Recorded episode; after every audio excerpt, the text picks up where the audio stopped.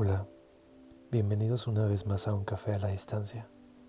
El tema de hoy se tratará sobre 10 versículos de la Biblia que nos pueden ayudar mucho en diferentes momentos de nuestra vida. Siempre es un buen momento para acercarse a Dios y mi intención no es exponer este tema como un sentido religioso, de si somos católicos, cristianos, budistas, etc. Simplemente tener una relación con Dios, que considero es lo más importante, independientemente de la religión que se profese. Creo que además este es un muy buen momento para acercarnos a Dios, dada la situación que estamos viviendo con esta pandemia mundial, además de que apenas hace una semana terminó la Semana Santa. Bueno, comencemos con el primer versículo. Si lo quieren buscar en su Biblia de forma física estaría perfecto, y si no tienen una, les recomiendo bajar la aplicación de Santa Biblia. El primer versículo es Primera de Corintios capítulo 13, versículo 4. Tal vez muchos de ustedes ya lo reconocen. Habla sobre el amor y nos dice, el amor es paciente y bondadoso, no es envidioso ni jactancioso, no se envanece, no hace nada impropio, no es egoísta ni se irrita, no es rencoroso, no se alegra de la injusticia, sino que se une a la alegría de la verdad. Todo lo sufre, todo lo cree, todo lo espera, todo lo soporta el amor jamás dejará de existir. Este versículo nos habla de un amor ideal. De cierta forma nos da como un instructivo de cómo debería ser el amor con nuestra pareja, sin celos, sin resentimientos. Entonces en este orden de ideas, te invito a reflexionar si el amor que tienes hacia tu pareja, o el que se tienen, cumple con todas las características que nos pone la Biblia. Y si en este momento no tienes pareja, te invito a buscar siempre este tipo de amor no te conformes con menos. Y sobre todo date cuenta cuando no es amor, porque si no cumple con estas características, definitivamente no lo es. El siguiente versículo es Salmos capítulo 37, versículo 4 y 5. Nos dice, Deleítate a sí mismo en Jehová, y Él concederá las peticiones de tu corazón. Encomienda a Jehová tu camino, y confía en Él, y Él hará. Creo que este versículo es bastante claro y tiene un mensaje muy bello. Nos dice que nos deleitemos en Él, que nos entreguemos a Jehová, que le entreguemos todo lo que somos, nuestros sueños, nuestras alegrías, pero también nuestras preocupaciones y problemas, pues Él nos concederá las peticiones de nuestro corazón y hará lo mejor para nuestras vidas. El siguiente versículo es Proverbios capítulo 6, versículo 20 y 22. Guarda, hijo mío, el mandamiento de tu Padre, y no dejes la enseñanza de tu madre. Átalos siempre en tu corazón, enlázalos a tu cuello. Te guiarán cuando andes, cuando duermas te guardarán. Hablarán contigo cuando despiertes. Este versículo nos da la referencia de escuchar a nuestros padres. Muchas veces ni siquiera ponemos atención a sus regaños o sus consejos, pues pensamos que nosotros siempre tenemos la razón y que nuestros padres simplemente no nos comprenden pero se nos olvida que ellos solo quieren lo mejor para nosotros y que ellos ya pasaron por la etapa que nosotros estamos viviendo. Es bueno tener nuestra propia opinión, pero también hay que escuchar a nuestros padres y honrarlos siempre. El siguiente versículo es Mateo capítulo 6, versículo del 19 al 21. No os hagáis tesoros en la tierra, donde la polilla y el orín corrompen, y donde ladrones minan y hurtan sino aseos tesoros en el cielo, donde ni la polilla ni el orín corrompen, y donde los ladrones no minan ni hurtan, porque donde esté vuestro tesoro, allí también estará vuestro corazón. Este versículo se refiere a que no nos enfoquemos en lo material, sino en lo espiritual. Está bien querer tener cosas bonitas materiales. No quiere decir que es malo, simplemente quiere decirnos este versículo que lo material no sea nuestra meta en la vida, que nuestra meta en la vida sea lo espiritual, que sea ser mejores personas, que compartamos más, que amemos más, que nuestro tesoro y nuestra meta sea ser mejores personas, y en donde esté este tesoro, allí también estará nuestro corazón, lo cual quiere decir que allí estará todo nuestro amor y toda nuestra atención.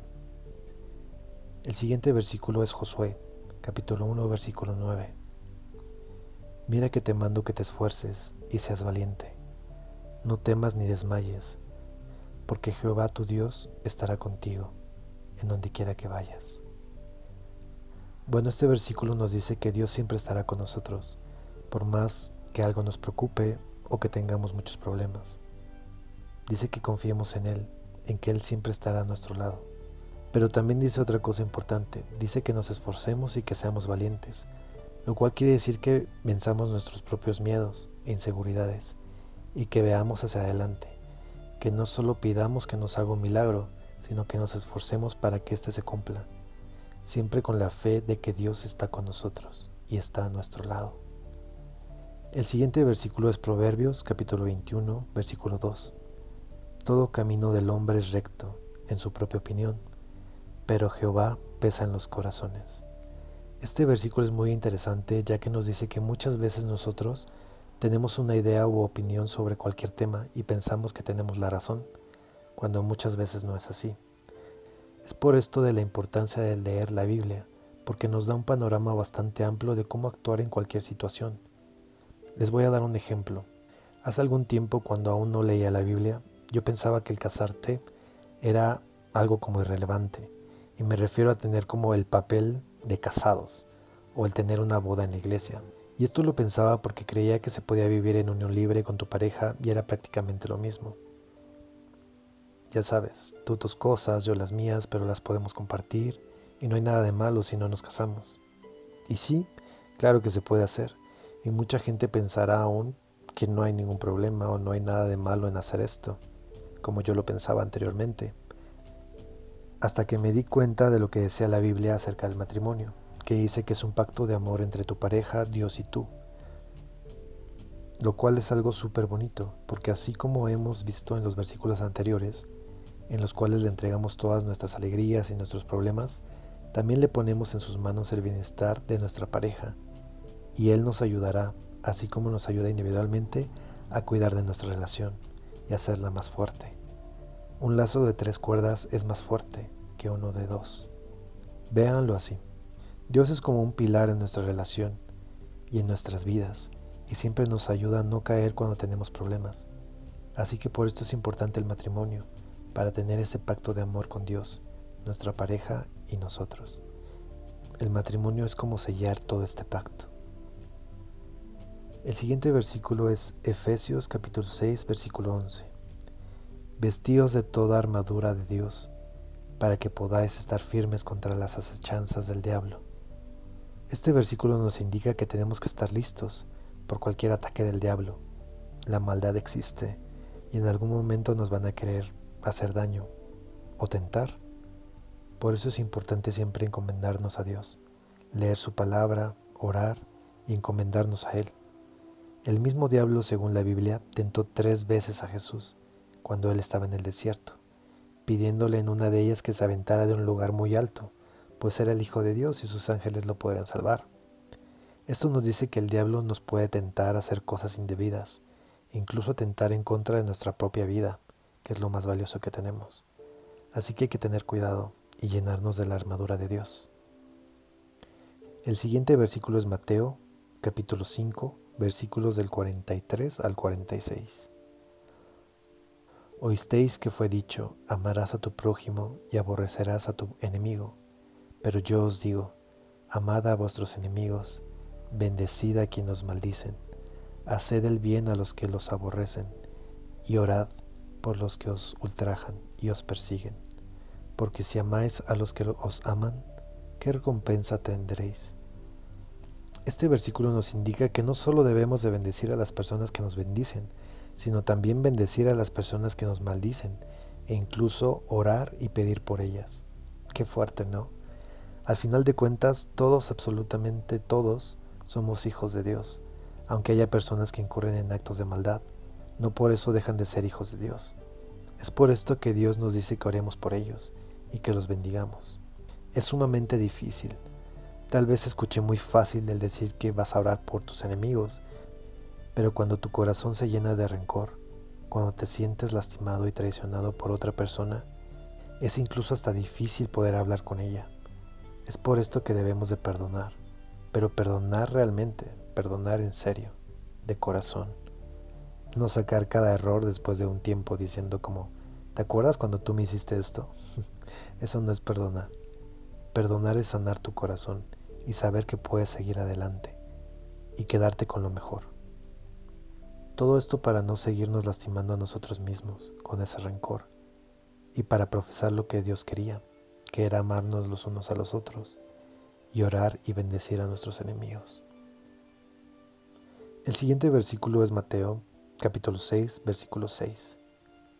Mas tú cuando ores, entra en tu aposento y cerrada la puerta, ora a tu Padre que está en secreto. Y tu Padre que ve en lo secreto, te recompensará en público. Este versículo nos da una idea de cómo podemos orar. Es muy importante la oración para poder estar en una relación con Dios, abrir nuestro corazón y entregarle todo lo que llevamos dentro. No existe un instructivo con los pasos exactos para poder orar. Simplemente platica con Él. Platícale a Dios cómo te sientes. Cuéntale lo que te hace feliz. Agradecele por lo que tienes. Pídele por todas las personas a tu alrededor y por su bienestar. Y también entrégale todas tus preocupaciones. El abrirle tu corazón a Dios y hablarle será siempre la mejor forma de orar. Finalmente, el último versículo que mencionaremos tiene que ver mucho con la pandemia que estamos viviendo hoy en día. Es el Salmo 91, específicamente en el versículo 9, que dice, Porque has puesto a Jehová, que es mi esperanza, al Altísimo por tu habitación. No te sobrevendrá mal, ni plaga tocará tu morada. En esencia, todo el Salmo 91 es precioso y nos habla de que Dios siempre estará con nosotros. Entonces este versículo nos da mucha fe para momentos difíciles como son los que estamos viviendo ahora. Si se fijan bien, este versículo pone mucho énfasis en que ninguna plaga tocará nuestra puerta. Se refiere a que ningún mal nos dañará, pues tenemos a Dios protegiéndonos. Así que los invito a tener mucha fe, a esforzarnos, a cuidarnos y a tener la esperanza de que pronto todo va a terminar y vamos a poder abrazar a nuestros seres queridos. Cuídense mucho y hasta la siguiente historia.